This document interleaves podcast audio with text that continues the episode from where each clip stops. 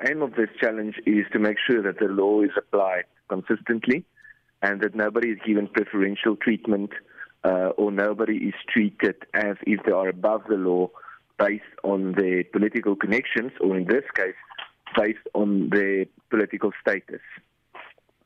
Now, every AfriForum contends that Fraser was duty bound to uphold the recommendations of the Medical Parole Advisory Board not to release uh, the former president on medical parole. Did he make the decision unilaterally, you think, and can you elaborate on that? Yeah, so, so that's the, the, the issue in, in this matter is um, an application was filed for medical parole, um, as uh, which was, of course, no surprise given that we're dealing with, with former President Jacob Zuma, um, and that it was argued that he was sick and so forth. But the, the important thing here is that if a prisoner is sick uh, or has a medical condition, that in itself is not sufficient uh, to simply be given medical parole. Uh, because the prison system is also structured in such a way that if a prisoner gets sick, the system should be able to deal with that, to give you treatment and, and so forth. So, so that's the first thing. Then the second thing is, is in terms of know, the question is how sick should you be?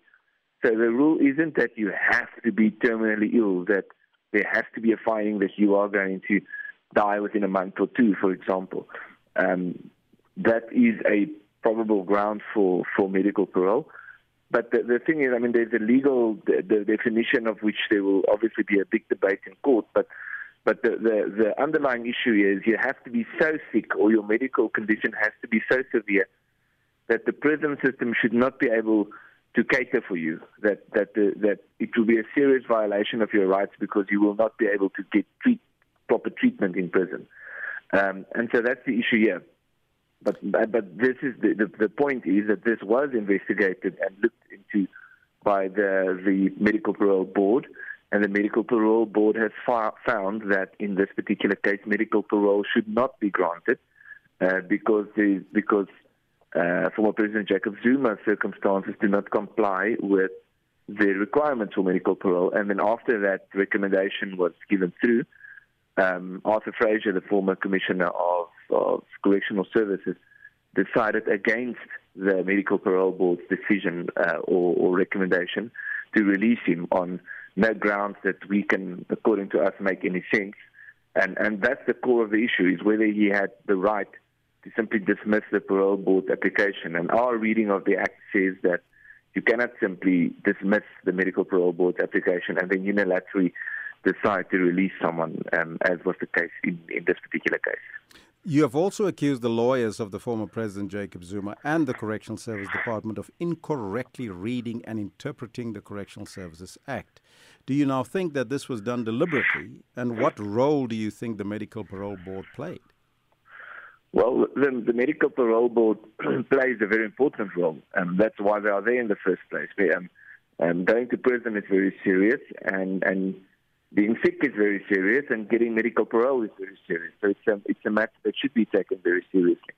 And um, so, look, it's it's the job of the the former president's lawyers to represent him, and it's their job to make the best possible argument that they can make in his favor. Um, the problem, as we see it, um, as we see the law, and in, t- in terms of uh, what we've been advised by our lawyers, is that he should not have been given medical parole. Um, and this is not about trying to get uh, Jacob Zuma in prison or trying to keep him in prison or having some form of an, an, a vendetta against him. This is simply asking the question whether the law is being applied consistently. And if we want the law to be applied consistently, then it has to apply to someone like him as well. So his lawyers would obviously want to make an argument that is in his favor.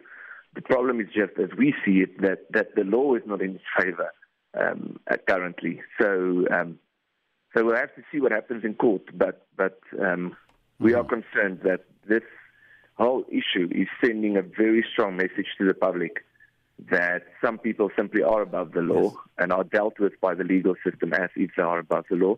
And some people can simply do what they want, and there will not be consequences.